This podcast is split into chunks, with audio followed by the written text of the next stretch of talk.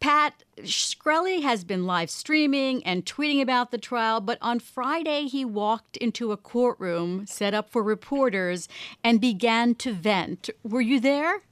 Uh, yes, I was there, and it was quite by surprise. It happened during the court break, and the only thing we can uh, surmise is that maybe he got lonely because he realized that no one was in the courtroom. He must be somewhere.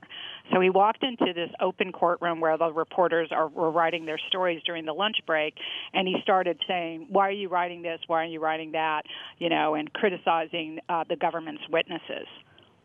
And, how how did he leave the room? Uh, how and how long did this conversation go on? Um, the it was about five minutes long, and it, most of us were so shocked when it happened that we sort of everyone would kind of take turns asking a question because it was so shocking that or surprising that the defendant would come in and start personally talking about each witness and assessing their credibility and making comments about the government. Just discrediting the government and the prosecutor's style. And so uh, it finally ended. It was about five minutes long, and it finally ended when we suddenly heard the door, courtroom door open, and it was Benjamin Brafman, his defense lawyer, saying, "Martin, could I see you for a minute?" and then Shkreli was basically asked to take it was taken away by his lawyer. Well, Brafman did seem to be keeping him under control as far as social media for a little while, but so that seemed to be the last straw for the prosecutors. Uh, tell us uh, what they asked for and what happened. Well, he's been um, tweeting and retweeting comments uh, criticizing the government's case, the, the the veracity of the witnesses, under a new Twitter handle. You guys might remember in January he was banned from Twitter for harassing a female reporter, and he reincarnated himself under a new handle, and that's what he was using to retweet comments about, oh, this witness is a, a victim. How could she be a victim, for example?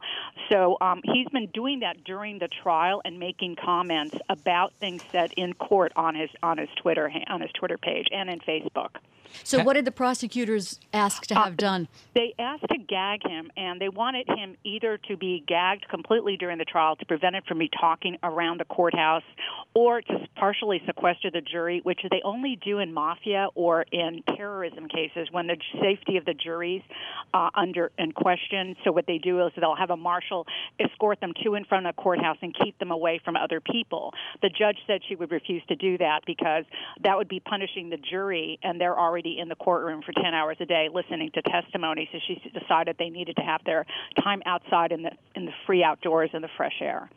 Pat, in your story uh, today, you mentioned that prosecutors revealed that Shkreli's lawyers offered to have him plead guilty. Tell, can you tell us a little more about that? Yeah, one of my colleagues asked when Shkreli came into the press room on Friday, uh, so Martin, why did you go to trial? Did the government ever, off, ever offer you a plea deal? And he didn't quite answer it. He kept insisting, I wanted my day in court, I wanted my day in court. And the prosecutor um, today raised that as another example of inaccuracies in Shkreli's statements.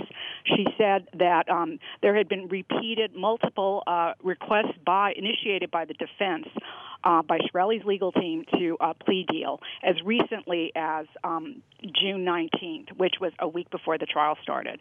So she wanted to put the you know the the truth to the matter. The, the defense had repeatedly asked the government for a plea deal. Pat, Shkreli's own lawyer, Benjamin Brafman, in his opening statement said that his client might be just nuts and call, has called him strange but brilliant. Today he said, well, he's relatively young, though he's 34. Is Brafman building a defense around Shkreli's odd and erratic behavior in some way? It does seem to be the case because um, his lawyer is explained uh, as he was trying to explain to the judge. The judge said, "You have four lawyers with this. Why wasn't someone watching Martin?" So now a defense lawyer is going to be assigned to watch him at all times, and um, it does seem that that's the, the defense's argument that he may be strange, he may be odd, but he's not guilty.